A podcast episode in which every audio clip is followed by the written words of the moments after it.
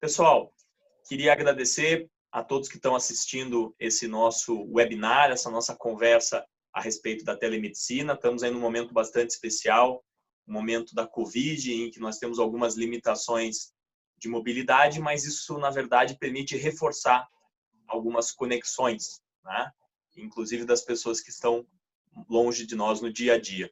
A conversa de hoje é sobre telemedicina, sobre tecnologia, sobre inovação e saúde. E aqui nós temos dois ou três convidados. Né? Eu queria agradecer muito, então, ao Aníbal João Faria de Abreu, que fala para nós desde Vitória, uma gentileza muito grande, é médico, trabalha em várias questões da gestão e da inovação na saúde, e fala pela Medscape, ele vai explicar um pouquinho melhor sobre isso. Queria agradecer também o Tiago Souza dos Santos, da Blue Jack, né, um hub de inovação, trabalho com a parte de tecnologia. Eu me chamo Gabriel Schumann, sou sócio de Trajano Neto e Passiônica Advogados, que é o escritório de advocacia com atuação nacional que organiza esse webinar. Então, passo de pronto a palavra ao Aníbal para que possa explicar um pouco mais sobre esse tema, sua visão sobre essas questões da inovação na, na saúde e na telemedicina. Obrigado, Aníbal. Essa resolução aí, essa, essa discussão ela vem desde 2001, junto ao Conselho Federal de Medicina, o que, que realmente é possível, é ético e é adequado em termos de telemedicina. É, se vocês imaginarem a quantidade de revoluções que nós tivemos digitais de 2001 para cá, vocês vão ver quão longa é essa estrada que nós estamos percorrendo. E sempre momentos de crise são momentos onde nós precisamos acelerar as inovações. E face ao evento da pandemia, o CFM publicou, é, já tinha sido revogada essa resolução por alguns conselheiros, e, agora, nesse, nesse mês de março, nós tivemos a, a, a possibilidade de iniciar o processo de telemedicina. vou falar um pouquinho de mim, eu sou médico anestesista, formei em 1983, estou velho. É, me tornei anestesista em 85, iniciei minha atividade na área de gestão com a criação da nossa empresa, é a Unimar, que é gestora de sistema de saúde aqui do Espírito Santo. E aí depois eu fui me dedicando mais para essa área, toda a minha carreira na tanto Lato Senso quanto Senso Estrito foi se direcionando para a área de gestão. Sou da turma 1 da FGV em gestão de saúde, 99 a 2001, é muito tempo. E recentemente a gente iniciou a nossa plataforma, depois que a resolução foi publicada, iniciamos a nossa plataforma de telemedicina na rede Médico Consulta, um grupo de clínicas nos shoppings aqui da Grande Vitória. E não para nossa surpresa, mas a resposta do público foi imediata. E no mesmo dia nós já iniciamos o, o nosso protocolo de atendimento via telemedicina. É muito interessante esse, essa rapidez com que a tecnologia chegou e rapidamente as pessoas se adaptaram. Os nossos pacientes é, aprovaram bastante isso. E na prática ficou uma coisa muito simples de se fazer. Nós já tínhamos comprado a plataforma de telemedicina, já estava pronta para utilizar. Nós já estávamos com isso desde de 2018, na Health Tech Conference, já estava tudo pronto. E quando surgiu a necessidade, nem a oportunidade, a necessidade, a gente colocou para funcionar nas quatro clínicas. E os nossos médicos são os que deram mais trabalho, não os nossos pacientes. São 71 colegas, todos mais novos do que eu. Meu CRM aqui é 3080. Meu RQ é 531, quer dizer, eu sou bem antigo, mas às, às vezes a gente é mais aberto à tecnologia do que os colegas mais novos até. E como era uma necessidade mesmo, alguns colegas lideraram isso, essa mudança para o meio digital, e a gente continuou, manteve a atenção ao nosso paciente durante esse período de crise, né, realmente com a telemedicina. Reabrimos as clínicas agora segunda-feira passada e se incorporou rapidamente é, a consulta presencial à, à consulta via tele. Nós temos um, um grande laboratório aqui, um dos melhores laboratórios do Brasil, para mim, que é o Cremasco, é parceiro nosso, inclusive o João Cremasco é, é, tem, um, tem um lápis muito forte na área de microbiologia aí, né? é, genética, então ele, a gente tem a condição de buscar e em casa colher, fazer a coleta desse exame né, e passar o resultado depois para esse paciente. Foi uma surpresa para nós, na realidade, a gente começar a fazer 400 consultas de, de telemedicina dois dias depois da tecnologia implantada. Foi realmente uma surpresa. Eu queria saber de vocês se, se vocês têm alguma outra experiência para relatar. Porque para nós foi uma surpresa a médico consulta ter passado do presencial para o tele e voltado ao presencial e o tele continuar ainda com a forte demanda como hoje. É isso. Bem, obrigado, Aníbal sei se o Thiago quer dar uma palhinha, quer que eu converse antes. Thiago, que é da nossa parte de inovação. Aníbal, obrigado pelas palavras. Muito interessante, né, o caso, né? Essa experiência de verificar como funciona essa dinâmica da telemedicina, esse impacto tão grande, né, essa velocidade, e mostra um pouco que as inseguranças jurídicas, que eu vou falar daqui a pouco, elas são preocupantes, né? Porque as pessoas querem, existe uma demanda, existe uma necessidade, então essa organização do sistema é, para dar segurança para os médicos, para os pacientes, para as empresas da área de seguro, para as operadoras de plano de saúde, até para os hospitais, enfim, é bastante interessante. Né? Mas, Tiago, vou, é, vou te passar a palavra primeiro, que eu sei que você é o cara da inovação, e primeiro vem a, primeiro vem a, a, a vida e depois vem o direito para comentar em cima. Então, me conte um pouco aí, Tiago. Legal, bom, pessoal, é, obrigado pela oportunidade de participar. É, falando um pouco aí sobre o meu histórico, então, é, eu tenho uh, já uns quase 20 anos de experiência na, na área de tecnologia da informação, né? Eu sou formado na área de te tecnologia da informação, é, já trabalhei em diversas empresas grandes aí, e agora eu sou o head de inovação do Blue Jack, né? Que é um hub de inovação para o mercado jurídico. Uh, eu não conheço muito da área de medicina, mas essa parte da inovação, da das startups e até como, como o Aníbal comentou, né, da agilidade com que as pessoas adotam a tecnologia, isso é uma das coisas que, que me fascinam, assim. Então, é, quando eu recebi esse convite, eu dei uma pesquisada em algumas é, startups que estão atuando aí na área de, de medicina, né, as, as health techs, é, e aí depois vou apresentar um pouquinho dessa minha pesquisa para vocês, complementando um pouco do que, que o, o Aníbal comentou. Mas acho que, em primeiro lugar, vou mandar a bola de volta agora para o Gabriel. E se puder explicar para a gente, então, o que de fato é a telemedicina. A telemedicina já existia ou ela foi regulamentada agora, para quem não está muito por dentro do assunto? Legal, obrigado, Tiago. Pegando um pouco o gancho do que o Aníbal trouxe, né, na verdade, a telemedicina, eu costumo dizer que ela, na verdade, é uma novidade bastante antiga. Né? A gente já tinha telemedicina no Brasil é, há muito tempo, é, só para dar um parâmetro, em 2001 é, já havia sido feito no mundo a primeira telecirurgia é, transatlântica. Foi um médico na em Nova York operando uma paciente em Paris. Então imagina em 2000, né? no Brasil em 2002 a gente já tinha uma, já tem uma resolução porque ela está valendo ainda, que é o 643. Mas ainda muita insegurança, ou seja, faltava regras para saber melhor como funciona. E isso ficou muito evidente, ficou escancarado, na verdade, agora com a Covid.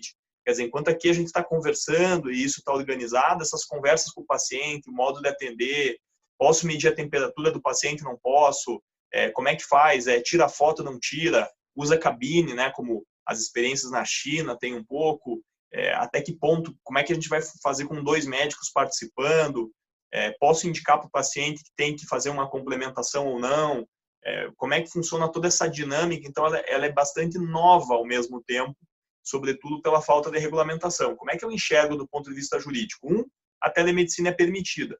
Ainda mais agora, que há pouquíssimo tempo foi admitido, é, do ponto de vista legal, a telemedicina. Né?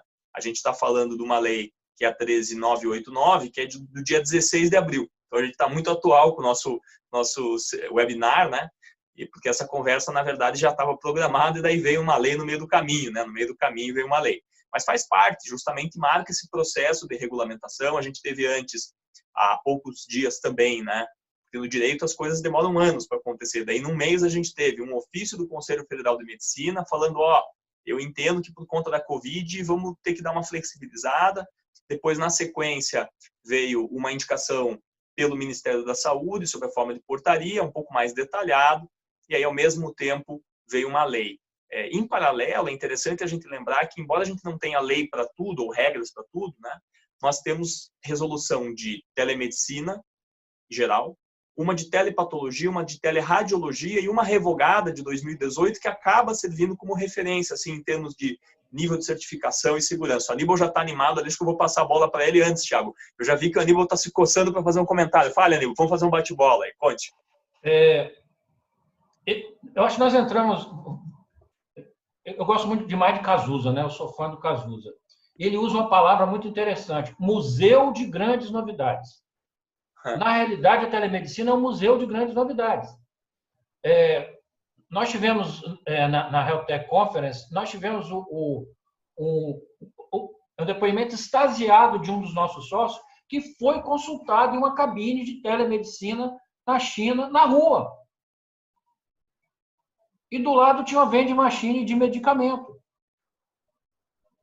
Agora, é, é, eu, eu, me entusiasmo com isso porque eu fico imaginando, nós estamos tentando o tempo todo interiorizar o médico, interiorizar o médico, fixar o médico interior, fixar o médico interior. Como é que eu vou fixar um neuropediatra especialista em uma cidade com 2, 3, 4, 15 mil habitantes? Como? Não, nós tivemos esse ano, nós tivemos uma média de 400 pessoas por dia que se dirigem dos municípios da Grande Vitória para Vitória, dos municípios do estado para Vitória. Nós tivemos uma, uma van que teve um acidente, oito perdas de vida, pessoas que vinham procurar saúde e perderam a vida. Então, muito mais do que é, responder a um anseio, à necessidade da população neste momento do Covid, nós estamos abrindo a porta para levar realmente a medicina de qualidade, o diagnóstico de qualidade pros... do Iapoca ao Chuí. Passou a ser anytime, any place. Realmente agora passou a ser anytime, any place.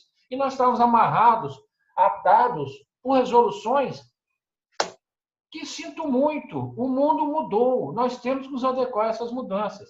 Eu estava me coçando para falar, Gabriel, por causa disso. Nós estamos juntos aí sete anos aí no, é, no Congresso Médico e Jurídico esse tema é recorrente, você é testemunha. E a gente não conseguia evoluir nem uma vírgula, nem nos conselhos regionais, nem no Conselho Federal. Graças a isso, hoje nós temos uma, um apoio muito grande dos nossos conselhos para exercer uma medicina de qualidade, resolutiva. Eu faço a consulta, eu recebo o exame, eu não vou nem falar em high level ainda não, senão vou virar o cabeção aqui. Mas a gente. Está na minha faz... lista de startups, inclusive. Tá, então, é, e hoje o que, que nós estamos fazendo aqui? Eu, eu, vai uma pessoa, vai um motoboy até a casa do, do meu paciente, colhe o exame, eu mando o resultado para ele via telemedicina, via WhatsApp, via celular, e eu agendo a visita dele para o exame de imagem das 23 às 5 da manhã, paciente único. Além de eu fazer uma consulta domiciliar, vocês podem ver no nosso na nossa rede social, Instagram ou Facebook, vocês podem ver lá a médica consulta fazendo consulta domiciliar. Nós estamos voltando ao médico de família, nós estamos levando realmente qualidade de medicina à casa do, do nosso paciente, que não pode se movimentar, ele é idoso, ele tem dificuldade de, de, de, de transporte. A gente vai até a casa dele e faz a consulta. Obviamente, todo paramentado, face shield, máscara, N95. É, bom, é, todo, Todos nós temos alguma noção de asepsia e antisepsia. Não é nada diferente para nós desses anos todos sendo cirúrgico. Mas eu, eu entendo que é uma revolução que não tem tamanho, Gabriel. Essa, resolução, essa revolução, essa resolução é uma revolução. É isso. Eu estou muito entusiasmado, muito motivado. Saber que eu posso fazer uma visita para anestésia de um paciente cardiopata abaixo de um quilo, que é a minha especialidade, eu posso fazer para um colega que está a 2 mil quilômetros de mim, a 300 quilômetros de mim, que não tem a expertise que eu tenho de quase 90 casos de abaixo de um quilo. Então, é muito gratificante para mim, na minha idade, eu fiz 60 anos agora, de 18 de março, em plena crise, é, assistir isso, poder participar com vocês, de construir algo que eu vou passar isso. Meu filho, um, dos meus filhos, meu do meio, anestesista também, eu sou filho de anestesista é uma revolução monstruosa. Eu não tenho mais nada a dizer que é certo. Essa resolução é uma revolução. Obrigado. É interessante, né? Porque existe aí, juridicamente falando, várias questões juntas, né? A gente tem, como o Aníbal citou, né? a, a, autorização, né? Pode, não pode. Tem o detalhamento de como, né? Porque a lei mesmo, a, a recentíssima lei que autorizou, né? Que é a 13989, que a gente comentou, ela tem sete artigos. ela é super curtinha, assim, né? E, assim, são sete artigos com pouco texto, né? O, o sexto foi vetado, o sétimo diz que entra em vigor. Foi pensar assim, basicamente a lei disse, olha, pode fazer telemedicina durante a Covid, sem detalhar uma série de questões, né? Pegar lá o exemplo da, dos Estados Unidos, né? A Kaiser faz 60% das consultas por telemedicina, né? Uma das maiores seguradoras do mundo. Então, assim, existem parâmetros que eu acho que podem dar mais segurança.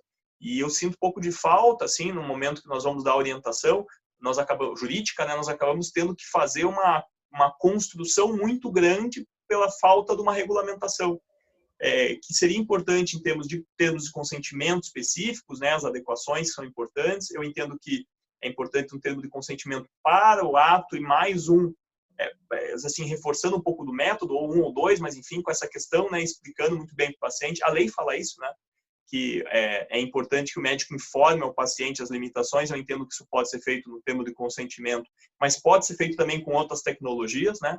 Nem tudo é escrito, a gente pensa muito no documento escrito, mas hoje a nossa experiência é cada vez mais comunicar melhor. Então, tentar usar a tecnologia a favor do paciente. Por exemplo, o termo de consentimento é um documento que só é visto uma vez em geral. Agora que a gente está na tecnologia, de repente o paciente poderia acessar o termo de consentimento várias vezes. Ele quer reler, e quer receber antes. Quer dizer, existe uma oportunidade, eu acho, como o Aníbal falou, é uma revolução de é, não pegar só a lógica analógica, né, sem nenhuma rima aí, mas a, a ideia, a concepção analógica e transpor para o digital, mas pensar como, é, como unir, né, como fundir as questões de a, a, atenção ao, ao, paciente da melhor maneira, uma é, experiência de consumidor no bom sentido, né, é, uma customer experience legal da pessoa usar a ferramenta e se sentir confiante, ver ou ter um especialista, que nem o Aníbal falou, de uma cidade pequena, que não faria sentido ter um especialista é, mega ultra qualificado ali, né? Assim como o escritório, por exemplo, eu lembro quando a gente falou agora o processo, o processo é digital, quer dizer, eu posso advogar em qualquer lugar do país, né? É, é uma revolução parecida, né? Porque de repente eu não tinha mais que ir até a cidade, até a comarca do interior para protocolar uma petição que era mais caro fazer o protocolo do que o meu trabalho. Né? Assim, é, o custo de ir, de pegar um barco para fazer um protocolo, né? Então, essa revolução em termos de telemedicina, ela oferece coisas muito importantes aí para a saúde e tal. Não sei se o Thiago quer comentar alguma coisa, o Aníbal, enfim. O Wagner está nos ajudando na parte técnica também, mas de repente é curioso. Bacana. Bom, é, eu acho que é, é, interessante que é um caminho sem volta, né? Então, é, eu, eu enxergo que essa regulamentação abriu um caminho, né? E, e a partir daí vão ter novos players, novos, novas é, empresas começando a atuar nesses mercados é, por conta dessas, dessas regulamentações, né? E, e, eu acho que é um caminho sem volta. Agora, uma, uma questão, é, Schumann, como é que fica aí a questão do, do, do médico ali? Como é que ele, ele precisa se resguardar de alguma maneira? Por exemplo, o paciente pode ter é, querer processar esse médico por conta de um atendimento via telemedicina que não foi tão bem sucedido? O que, que, que, a, que, que você consegue comentar para a gente? Isso é legal porque eu, eu, acabei de escrever um artigo sobre esse tema, é num livro que se chama Covid e Responsabilidade Civil. Falei sobre telemedicina e os médicos. Eu acho assim, bom, e eu falo como filho de médico, né? Então, assim, minha preocupação propriedade, é no, propriedade no assunto. Na verdade, a telemedicina, ela, como a gente falou, já existe há muito tempo, né? Meu pai, que trabalha com diagnóstico por imagem, né, raio-x, vamos dizer, entre outras coisas, é muito tempo dá laudo em casa, e isso é legal, né, existe uma regra para isso. Mas o que a gente vê, na verdade, é assim, primeiro, é, eu acho que existe um descompasso muito grande entre aquilo que a tecnologia já nos oferece, que a gente, quando pensa em tecnologia, já pensa um negócio cheio de luzinha piscando e tal, mas, cara, a tecnologia que a gente usa para telemedicina, em parte, ela já está disponível há muito tempo, quer dizer, assim, não pensar sobre isso é uma coisa que incomoda, né?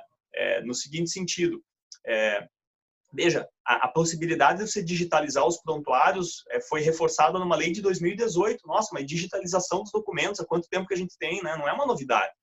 Quer dizer assim, a gente tá, isso é um, esse é um ponto que a gente sente. A legislação ela está muito atrasada. Não sei se o Aníbal também tem essa percepção, mas é, eu, eu, eu, sinto muito isso, né? E para os médicos, a necessidade de cuidar dos preceitos éticos, né, da autonomia do paciente, da beneficência, o consentimento informado, com muito cuidado, mas eu digo, é tele, então reforça o cuidado. O paciente não está ali na frente para é, tirar uma dúvida, você não está podendo medir o pulso igual você está medindo em casa, então tem características um pouco diferentes que exigem um pouco uma, um redobrar dos cuidados. Eu não sei se o Aníbal quer completar alguma coisa nessa parte do médico. O... A gente começou a ter algumas dificuldades com relação à legislação com outro produto nosso chamado Medicard, que é o meio de pagamento. Né? A interface com o paciente nós começamos a aprender em 2014 com o, o nosso Medicard. A interface com o paciente, primeiro ele tinha um cartão, atrelado a esse cartão ele tinha um prontuário eletrônico, esse prontuário só podia ser acessado pelo médico com a certificação digital, né, ou mesmo o PIN-PAD, e a gente foi construindo essas regras de segurança. Ainda temos alguma dificuldade, a responsável pela nossa tecnologia, pela segurança de, de transmissão de dados, é a ESH, que é uma das melhores do mundo, com gente muito próxima a nós, são amigos de família há muitos anos, né? a família de Sony, pescadores também. Então, assim, a gente, foi, já, a gente já vem construindo essa relação com o nosso paciente no meio digital desde o lançamento do Medicard, que era um, agora ele é totalmente virtual né, para surpresa nossa aula que eu dou, que é percepção da qualidade pelo cliente, a gente só não aboliu o cartão de plástico mesmo, porque alguns entendem que é a qualidade ter aquele cartão na mão e ir lá apresentar o cartão. Mas nós já fazemos todo a, a, a validação, certificação, pagamento, tudo em meio digital, né? E volto a dizer, eu estou muito satisfeito com o rumo que as coisas estão tomando. Vamos ter problema? Vamos, mas nós temos problema no presencial também. Né? E erro médico ele vai existir de uma maneira ou de outra. O que nós temos é que fazer uma boa medicina. A medicina, ela não mudou. Continua sendo os mesmos preceitos hipocráticos de sempre. Eu ouço meu paciente, eu entendo a necessidade dele, eu tento ajudá-lo de todas as maneiras possíveis, não apenas com o medicamento. Acolher, é, é por nada que é o, é, é o lema da nossa empresa, acolhimento. Ele, se ele se sentir acolhido via telemedicina, que era a grande preocupação nossa, e a relação médico-paciente, e o apertar de mão. Tivemos discussões seríssimas na nossa empresa com o negócio de, de display que chama o nome, o número do paciente. Rapaz, eu arranjei uma confusão aqui. O médico se levante, vai lá na porta, chama o paciente pelo nome. Display é número, número é paciente. Como transportar esse acolhimento, essa, essa relação médico-paciente o meio virtual? Nós tínhamos muito mais medo do que nós temos hoje. Não temos mais medo. Com esse pouquíssimo tempo que a gente, desde o dia 20 para cá, a gente vem vendo que o paciente se sente muito acolhido, mesmo que nós não estejamos próximo a ele. É lógico, nós fizemos treinamento, capacitação de toda a nossa equipe, para que se aproxime, se movimente, não fique estático. Peça para mostrar, deixa eu ver isso aí, mostra esse dedo aí para mim. Hoje nós temos telas com esse tipo de resolução, mas nós já temos as telas de QLED que estão vindo aí, que, né, as câmeras de altíssima definição.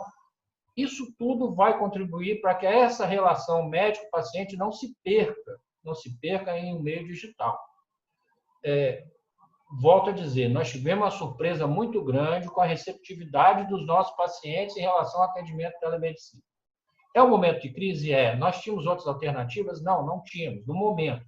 Mas mesmo agora com nossas clínicas abertas, muitos, muitos que nós atendemos preferem continuar o atendimento com outro profissional, com outro especialista, ainda via telemedicina. Porque ele não quer se deslocar, porque ele não quer se expor, ele não quer botar uma máscara para ter que ir lá na clínica. E ele está se sentindo super bem ser atendido aonde ele bem quiser, na casa dele, no, escritório, no, aonde ele quiser. Ele vai e tira a dúvida dele. É óbvio, nós não vamos perder essa oportunidade, né? Eu, né? Nós já estamos partindo realmente para uma estruturação de, de uma cabine off-grid, totalmente off-grid, toda fotovoltaica e tudo, para que a gente possa é, democratizar o acesso à telemedicina, que eu acho que é a função nossa enquanto médico agora, é democratizar esse, esse acesso. Quer queira, quer não, eu ainda dependo de uma boa conexão, de uma boa tela, e nós temos que lembrar que a classe C, D e E tem dificuldade para ter isso daí. Então, nós já estamos andando muito rápido, NDAs assinados, com grandes players, para nós termos realmente, levarmos essa tecnologia à periferia, às associações de moradores, aos condomínios empresariais, com cabines off-grid, totalmente off-grid. É, é, esse é o próximo passo nosso, mas a gente entende que nós estamos realmente levando a medicina, não estamos levando um negócio. Né? A gente entende a medicina como negócio, é, os MBAs dizem que sim, mestrado, doutorado, PhD, mas a relação médico-paciente ela, ela, se mantém. Eu estou conversando com vocês aqui, eu consigo ver cada detalhe de como vocês estão me ouvindo, de que maneira que você, no momento atual, você atendeu uma senhora de 86 anos, que ela senta de frente para você e fala assim, doutor, eu estou apavorado, porque eu estou com isso, isso e isso. Aí você fala, mas a senhora teve isso, a senhora teve isso, como é que foi? Conta para mim, a senhora perdeu é, é, o olfato? A senhora perdeu o paladar? Não, estou comendo muito bem. Ela sai dessa conversa com um estado psicológico muito mais propenso a melhorar a resistência dela à infecção que venha. Eu acho que isso é o grande avanço que nós tivemos, poder tranquilizar as pessoas em um momento de necessidade extrapolando isso para fora da Covid e tal e tal, meu filho caiu em casa, eu vou correr para o pronto-socorro, eu vou lá e chamo o doutor, dá uma olhada aqui, isso aqui, meu filho está assim, assim, assim. Hoje os termômetros digitais não precisam encostar, as cabines nossas terão termômetro. Hoje a aferição da pressão arterial, você bota dentro de um aro, você tem a pressão. Né? Vai faltar muita coisa? Sim, vai faltar muita coisa mas nós podemos, pelo menos, parte desse diagnóstico, parte da angústia do paciente, a gente atender naquele momento. Olha só, não está legal isso, eu vou sugerir a você procurar a gente aqui na clínica ou ir direto no ponto-socorro, porque está assim, assim, assim. E eu aqui já vou tomando as providências de passar o prontuário, passar as indicações, passar a minha, a minha medicação lá para onde vai recebê-lo. Já que ele é meu paciente, eu sou responsável por ele. Eu sou responsável pelos dados dele, inclusive. Eu acho que nós tínhamos que focar, por mais tecnológico que a gente possa ser, focar nisso, não perder a relação médico-paciente se construiu ao longo de anos. O juramento hipocrático não pode ser esquecido em nenhum momento da operação como um todo. E eu vou dizer para vocês, presencialmente, nós estávamos esquecendo também, muito. Eu tenho 35 anos de Hospital Infantil na Senhora da Glória, 37, desculpe. A primeira coisa que eu pergunto a todo paciente que chega lá trazido pelo pai e pela mãe é: a senhora já foi atendida? Tem paciente que chora quando eu pergunto isso. A senhora está chorando porque. Não, doutor, já tive três, quatro lugares, ninguém nunca me perguntou dessa maneira que você está perguntando. A senhora já foi atendida? Então, eu acho que é essa relação de chegar. Tudo bem com a senhora? A senhora já foi atendida? O que, que eu posso ajudar a senhora? Vamos restabelecer o, o, vamos estabelecer com uma maneira muito clara, transparente, ética, correta, afetuosa, demonstrar afetividade, acolhimento, mesmo que seja via digital, mesmo que seja uma presença virtual. Mas nós podemos estar presente no coração dessa pessoa, na alma desse paciente. Era isso, na realidade, o que eu, eu, eu falo demais, mas eu acho que é, é, isso que eu acho que é o cerne de tudo. Nós não perdermos a relação médico-paciente e mais, darmos um passo à frente nessa relação, estarmos presentes quando ele precisa, e não no horário de consultório apenas que eu tenho, não só na minha clínica ou só lá no meu consultório, não. Quando ele precisar, ele vai me acessar. Eu vou respondê-lo de uma maneira ética, correta, educada, cortês, eficiente. Se de tudo isso a gente conseguir sair daqui com a manutenção da relação médico-paciente, a manutenção do juramento hipocrático, eu acho que nós demos um passo imenso imenso na relação entre eu e quem está do outro lado da tela precisando de mim. É isso. Muito bacana. Bacana essa questão da humanização junto com a questão da tecnologia, né? Sei se o Tiago tem alguma coisa nesse ponto. Eu, eu, eu acho. O Tiago tem alguma coisa nesse ponto. Eu, eu acho que casa bem com o, um tempo, né, com, a, com o timing da coisa, né? Eu acho que é um momento em que as pessoas estão cada vez mais é, habituadas com a tecnologia, né, com tecnologia por todos os lados ali. Então, é, eu acho que as coisas vão se encaixando de uma maneira que, que vai causar uma evolução enorme, né, para seja para a medicina, seja para outros ramos também. Né? É, o Aníbal acabou tocando também ali, obrigado, Tiago. O Aníbal acabou tocando em questões interessantes, né? Responsabilidade médica, como ela também exige um cuidado, mas também não é assim, não é nem tanto ao, nem tanto ao céu, nem tanto à terra, né? Como, como tem se dito muito nesses dias, né? Quer dizer, esse cuidado é importante numa dinâmica que permita proteger o paciente, mas ao mesmo tempo é, tomar os cuidados, né? Técnicos, do prontuário, do termo de consentimento, do modo como a equipe trata, eventualmente a gente pode ter também algumas dinâmicas que não envolvem só um profissional, envolvem fluxo de dados, foi outro ponto que o Aníbal trouxe, muito importante. Isso eu acho que é uma, né? uma questão também importante, é a questão da privacidade dos dados, né? Como é que as pessoas vão, vão tratar esses dados, então se eles estão trafegando em meios digitais, tem que ter um cuidado a mais, né? Mas como o Aníbal comentou também, né? No meio offline, isso também existe, né? Eu, eu ainda preciso na verdade, é manter a mesmo, mesmo cuidado que existe no meio offline e trazer isso para o meio online usando das tecnologias. É, porque na verdade assim, a proteção de dados é um, é um, desafio importante na saúde e na telemedicina ele tem sido considerado como um dos elementos que exigem atenção, né?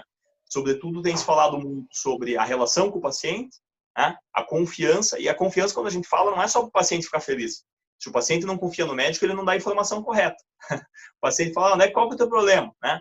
É, veja, eu tô com dor na barriga. Daí você precisa saber se é uma apendicite, se é uma dor de barriga, se é uma infecção urinária, etc. Ou se foi um aborto, eu preciso ali, a pessoa me conta o que aconteceu. Se ela me falar, olha, eu tô com dor na barriga, fiz um aborto semana passada, opa, vai acender uma luzinha diferente. De repente, inclusive, vai falar, olha, vá para o hospital agora. Porque a telemedicina, isso eu acho também que é importante pontuar, ela não significa que a partir de agora ninguém mais vai no hospital. Ela significa uma, uma incrementação da tecnologia e que demanda, como todas as tecnologias, cuidados com a pessoa e com a parte jurídica, juntos. Né? Mas bem desenhado e é, é mais interessante, mal ou bem, apesar da Covid não dar um marco legal, ou seja, não tem toda uma legislação que nos permita falar, olha, é exatamente assim, ninguém tem dúvida, ninguém tem uma questão, no direito quase sempre é assim.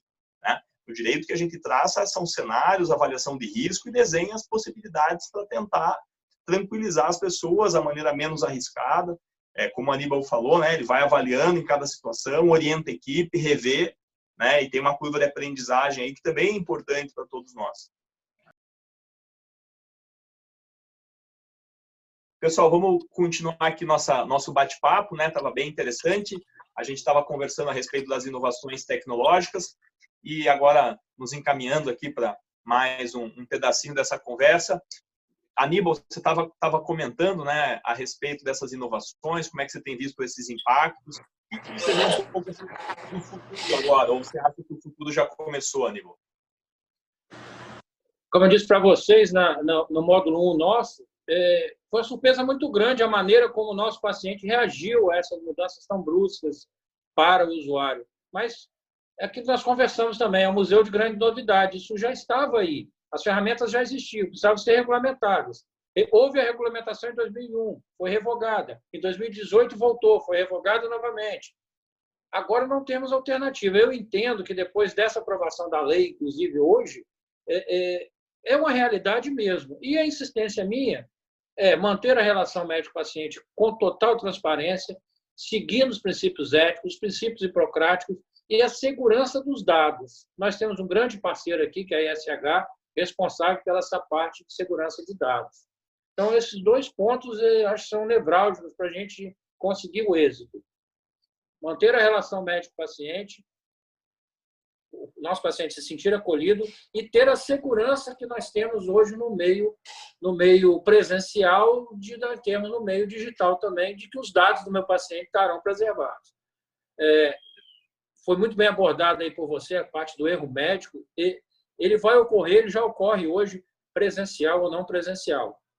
É, o que eu entendo é que nós podemos mitigar muito essa possibilidade de erro se nós nos ativermos aos preceitos éticos, uma boa anamnese, uma excelente abordagem com o paciente, é o que você falou, se eu não confio no médico, eu não vou expor todo a necessário, a minha necessidade para ele. Então, é, eu estou, volto a dizer, estou muito satisfeito com a maneira como nós estamos enfrentando essa crise do ponto de vista médico. Quem está no front está se revelando, quem está no front está passando imensa dificuldade, falta de, de material de proteção, desconhecimento sobre grande parte ainda da fisiologia, da, da, da, genética do vírus, mas nós estamos andando muito rápido. Nós estamos montando um avião com ele em queda livre. E Brasil, Brasil, nós estamos liderando o índice de mortes por milhão. Estamos diferenciando disso daí. É o isolamento, não é isolamento? Mas o que está acontecendo é isso. Eu faço parte de um grupo aí da pessoal da infectologia, da epidemiologia. Estou fazendo um mestrado em saúde coletiva para aprender mais epidemiologia, que eu acho uma grande coisa que vai mudar são os dados epidemiológicos, que serão coletados com muito mais facilidade agora. Nós vamos ter que rever a nossa base epidemiológica como um todo, desde o mais simples. Por quê? Porque a maneira de coletar os dados hoje é outra. Eu consigo chegar a pontos que eu não chegava, e horários que eu não chegava. E, e, e, na intimidade do lar do paciente, que ele vai se sentir mais à vontade até para informar alguma coisa. É, é, eu não estou assim, triste com isso, não. Ah, não, vai acabar com o médico, o médico vai. De... Não. Os bons médicos, eles, eles são bons médicos presenciais, serão bons médicos no, no meio virtual também. Quando for possível, quando eu puder, quando meu paciente conseguir, eu vou trazê-lo a mim. Eu gosto de gente. Para eu ter escolhido medicina, é porque eu gosto de gente. Se eu não gostasse de gente, eu ia fazer, sei lá, matemática, física, né? Mas não, eu gosto de gente. Eu, eu tenho necessidade desse, desse contato. É aquilo que eu falei. A senhora já foi atendida hoje? Mas nós vamos poder levar a nossa, a nosso conhecimento, a nossa expertise, a nossa arte para muito mais pessoas via telemedicina. É, é, eu estou muito satisfeito, não estou triste, não. É isso. Perfeito, muito interessante. Veja como é importante nessa né, essa nova, essas novas visões, né? Até o, o Aníbal trouxe aí uma outra questão que eu acho bem legal, né? Em que medida que quando a gente muda a tecnologia, começa a fazer diferente, a gente começa a ter ideias diferentes, né? Então, assim, a telemedicina é, facilita algumas coisas que na, na, na, eu não sei se o nome que eu vou falar agora está certo, na verdade ele está errado, mas é uma provocação. Na medicina analógica, porque a medicina não é nada analógica, a medicina é um setor com ampla inovação, com constante atualizações, né? Só para a gente pensar aí, né? Já não se fazem mais a, a, os problemas como, como antigamente, né? As coisas estão mudando com muita velocidade, mas a telemedicina em si como um conjunto, na verdade. A gente fala a telemedicina, mas até de falar no plural, né? São as tecnologias de telemedicina, que são várias, né? A gente pode monitorar o paciente, a gente não, porque eu sou médico, usar o teleconsultamento, teleconsulta, é, o próprio, a própria teletriagem agora no âmbito da Covid, né? E fora a telecirurgia, né? Que é o que eu acho mais divertido, mais emocionante. Então, aquilo que a gente via. Tem gente que está nos acompanhando agora que não vai saber o que eu vou falar, mas no Star Trek, na Jornada das Estrelas, as ferramentas que eles usavam à distância para examinar um paciente, e agora elas estão realidade, na verdade, até de modo mais avançado. Agora, me parece bem importante a gente pensar realmente é, como aproveitar é, os desafios para criar soluções melhores do que a gente tinha na, na presencial, né? E o Aníbal trouxe um dos aspectos, essa facilidade na obtenção de informações que bem feita, né, seguindo ah, o Código de Defesa do Consumidor, o próprio Código de Ética Médica, pensar em termos de Lei Geral de Proteção de Dados Pessoais, independente da data que ela entra em vigor, como um norte, né, com uma proteção adicional, a gente tem uma ferramenta importante, ainda mais quando a telemedicina, na verdade, ela derruba fronteiras. Né? Então, a gente pensar muito em termos de Brasil até, é legal pensar uma legislação até em termos de mundo. Né? A gente já não tem a fronteira teoricamente, eu posso fazer minha teleconsulta, não fosse as limitações de ética médica, né, do ponto de vista tecnológico, eu poderia fazer uma teleconsulta com médico de qualquer lugar do mundo, né? Porque, assim, Coincidentemente, Gabriel, coincidentemente, hoje, hoje, nesse momento agora, estamos realizando a primeira cirurgia no Hospital Santa Rita, que é um dos mais tradicionais e melhores hospitais da nossa capital, Vitória. Estamos iniciando agora, nesse momento, a primeira cirurgia com um novo robô, que é o mais moderno de todos, está sendo executada nesse minuto enquanto eu estou conversando com você aqui. Vamos provocar mais para frente? Tiago, High Lab. Vamos lá. É, bom, eu acho que o, o, bacana é quando a gente consegue é, juntar as tecnologias, né? E, e, e, como o Schumann comentou, né? A gente pensar diferente, né? Então, a, a coisa da inovação é justamente fazer diferente. É, então, quando a gente pega a, a, telemedicina com tecnologias que estão disponíveis aí, como inteligência artificial, como é, conexões ultra rápidas, como 5G, é, IoT, é, você começa a ver que tem lá nos Estados Unidos, principalmente startups que estão desenvolvendo é, sensores intra, intracutâneos ali, que vão estar fazendo monitoramento dos dados dos, dos pacientes e compartilhando essas informações com os médicos, né? Então aí eu, eu queria só, deixa eu só compartilhar aqui minha tela, eu peguei alguns exemplos de startups que estão fazendo coisas aqui no Brasil já, e aí ah, uma delas é a do é a, o High Lab que o, o próprio Aníbal comentou. Vocês estão vendo aí a minha tela? Estamos, estamos sim. Então, aqui peguei alguns exemplos, né? Então, tem esse cara aqui que é o médico 24 horas. É, ele é, tem consultas online é, e a evolução da medicina é digital. Então, uma pré-análise dos sintomas gratuito. E acho que essa questão que o Aníbal comentou, né? Às vezes a, a senhora de 83 anos lá no Pará, ela só precisa de alguém para saber se ela está com problema ou se ela precisa ir para uma unidade é, de terapia. Então, é, essas eu acho que são uma das, das vantagens da, das consultas à distância.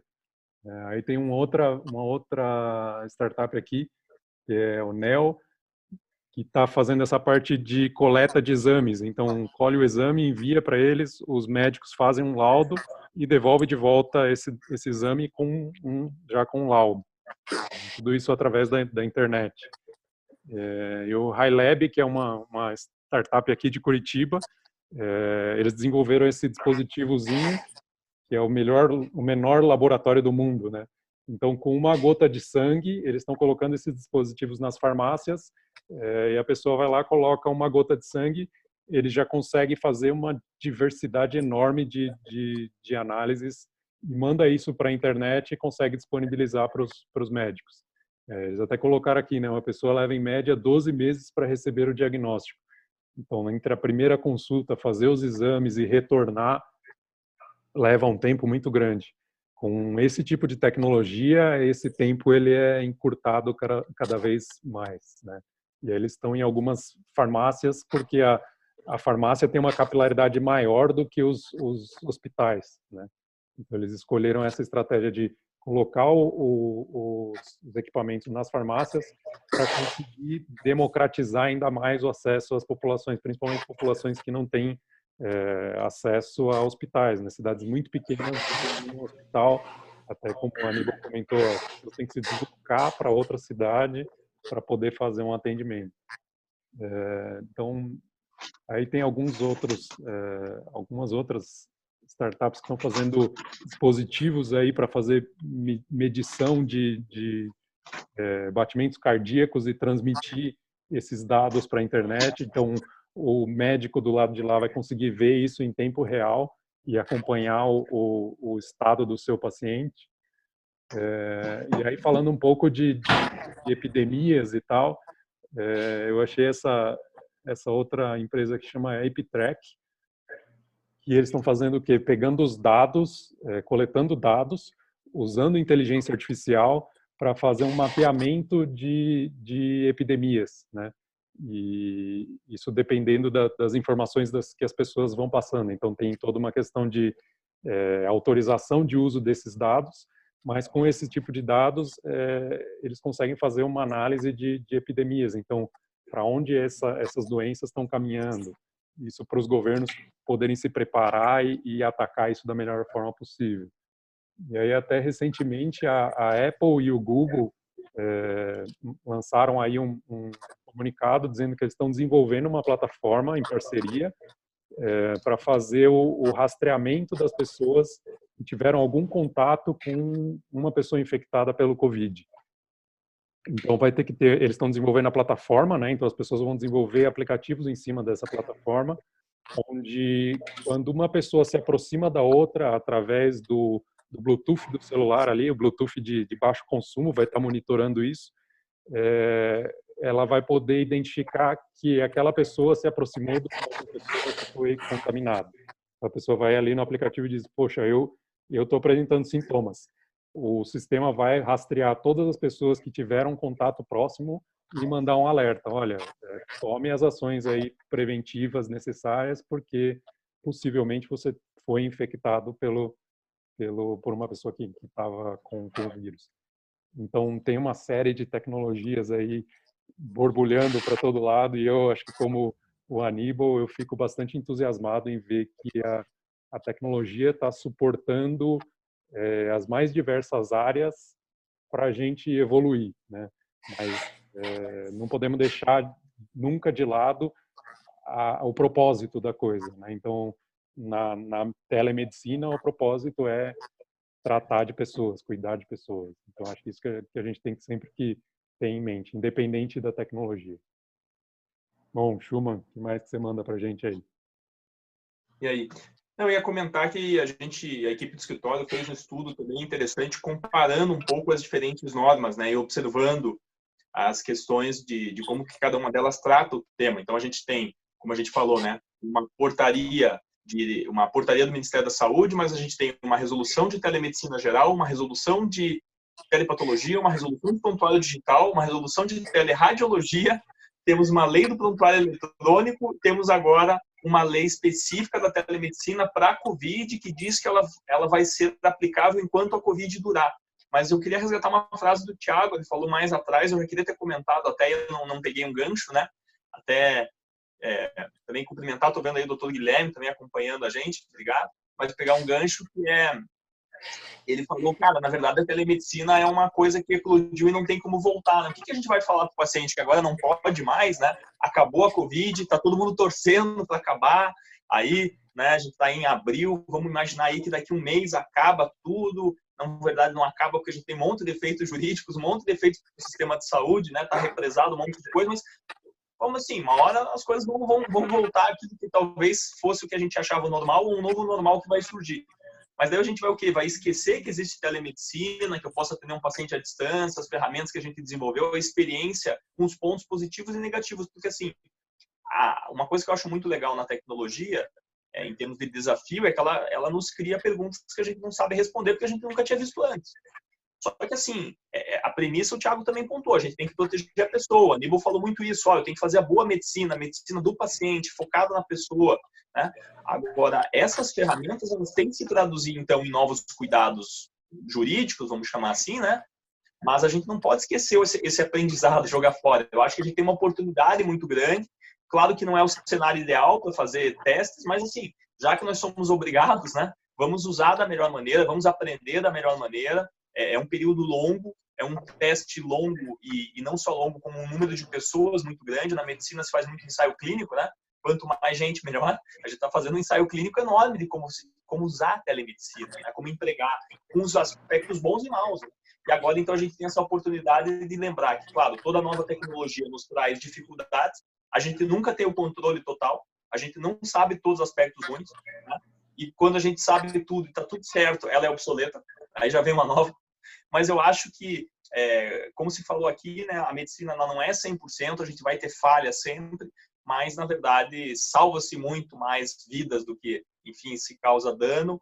É, as situações de responsabilidade, responsabilização vão continuar existindo e, eventualmente, com o Thiago trouxe também aí não é telemedicina, mas é, é uma ferramenta, né? A inteligência artificial que pode entrar também bombando, trazendo elementos para um exame de raio-x, já está sendo usado como uma ferramenta nova. E de volta, novas perguntas. O médico pode discordar do, do algoritmo? Vamos atualizar o algoritmo? É só para ter uma referência? Tem que citar no laudo? São um monte de perguntas novas, né? Que a gente não, não tem nem ideia por onde começar a responder, mas que se a gente não fizer, a gente não vai achar resposta. Eu acho que é um pouco por aí, assim. Sei que a gente já está um pouco avançado o nosso tempo aqui, mas é, achei legal trazer esses pontos. Não sei se o Aníbal quer retomar algumas, alguns pontos mais finais, o Thiago. Então, Aníbal, conta. Outra, eu, eu, depois, eu, eu, depois, se me permitir, também queria fazer só um, só uma pontuar, só pontuar uma coisa aí, Aníbal, mas fala aí que depois eu falo. É coisa rápida. Outra dificuldade para nós, aquele paciente que eu estou atendendo é ele mesmo? Pensem nisso. É, identificação do paciente, né? Para seguro, para saúde, é, para carência do plano de saúde, para, enfim, N coisas, né? Até do lado do paciente é, também, né? Esse médico aí é um médico mesmo, né? Tipo, esse médico que está do outro lado é um médico. Né? É, é verdade, boa. Teoricamente está validado pelo sistema, né? Mas é interessante, né? Agora a gente tem biometria no celular, enfim. Mas vou passar para o doutor Guilherme aí também, que vai dar sua contribuição. Obrigado pela presença no nosso webinar. Eu que agradeço aí o convite.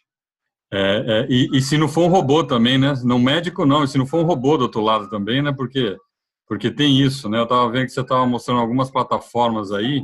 Eu não sei se você conhece uma plataforma chamada ADA e que também e que é uma e que é uma plataforma de inteligência artificial e que ela vai dando possíveis diagnósticos à medida que você vai respondendo a, a determinadas perguntas, né? Então chama ADA, acho que é bem interessante.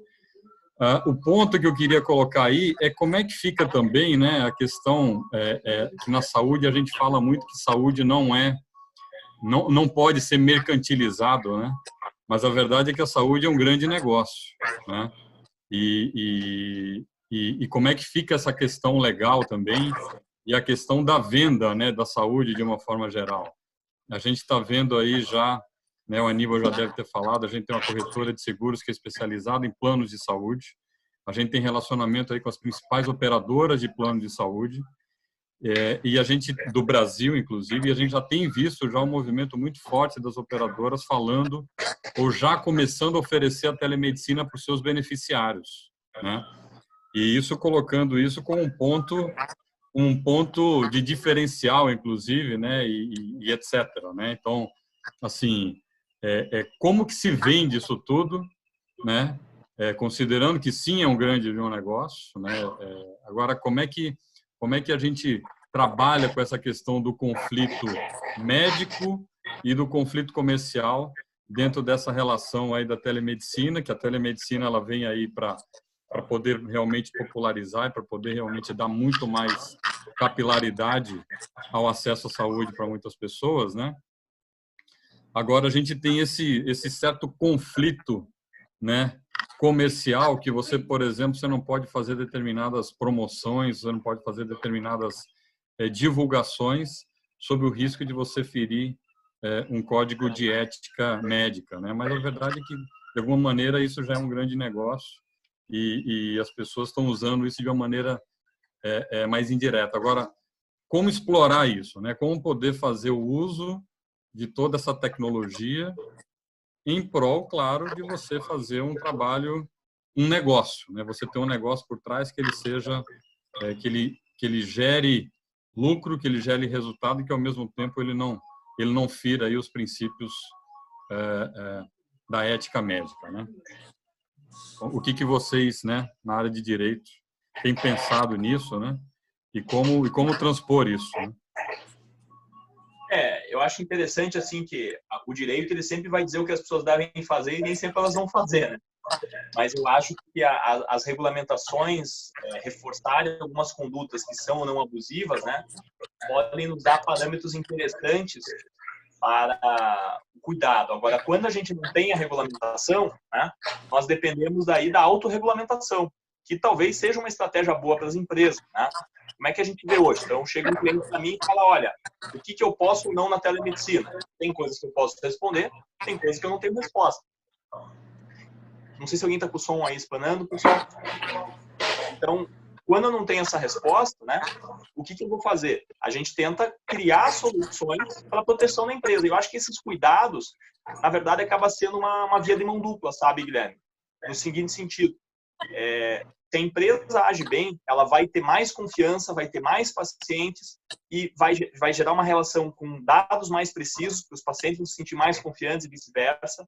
É, evita muita reclamação. A gente sabe que na área médica a relação com o paciente é um elemento chave para ter êxito ou não em, em demandas. O número de demandas está relacionado com a qualidade do atendimento, não só o êxito clínico, vamos chamar assim. E mais do que isso, a gente também observa que é, criando regulamentações, é, criando uma compliance, por exemplo, uma estratégia, criando códigos de conduta internos, criando uma disciplina que conversa o direito, os dados do paciente e principalmente, claro, a saúde. Então, trabalhando um protocolo um pouquinho diferente, um mecanismo um pouco diferente, né, desenhando em conjunto, a gente chega em soluções bem interessantes e que variam, né? É claro que, por exemplo, uma clínica pediátrica, ela vai ter que ter algumas atenções para uma telemedicina, talvez diferente de uma ginecologia. Imagina a, paciente vai lá é, mostrar alguma coisa pela, pela câmera, né? A gente tem que ter um cuidado especial diferenciado. Então, a gente tem que pensar também essas ferramentas, né? Vamos fazer? Não vamos? A mãe vai estar na sala junto não? Então, eu acho que são cuidados legais de pensando, são só exemplos aqui de perguntas. Eu sei que a gente já está se encerrando aqui, até me avancei demais no tempo, mas queria é, é, agradecer todo mundo aí pela presença.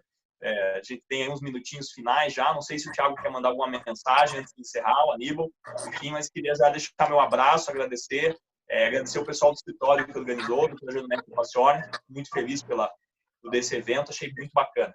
Thiago, Aníbal, não sei, alguma consideração? Agradecer o Thiago do Blue Jack de volta, o Aníbal da, da Med Consulta, antes de, de encerrar também. Obrigadão. Se não, se, se não tiverem nada, já vou deixar um abraço aqui para todo mundo. Thiago, quer fazer alguma consideração? Legal, não, só agradecer também mais uma vez o convite.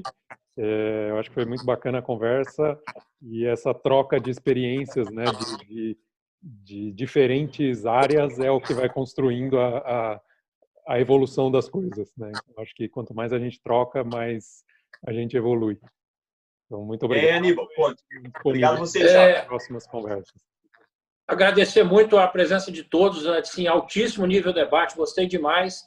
Eu não sei como, quando que nós vamos fazer o oitavo Congresso Médico Jurídico, mas já estão todos convidados para a gente, à noite, aqui sair para comer uma muqueca capixaba conosco aqui. Espero vocês aqui em Vitória, no oitavo Congresso Médico Jurídico. Um grande abraço a todos aí. Obrigado mais uma vez pela, pela presença de todos. Obrigado, pessoal. Então, queria agradecer a todo mundo que nos acompanhou e acompanha os outros webinars que vêm por aí. Valeu? Obrigadão. Valeu.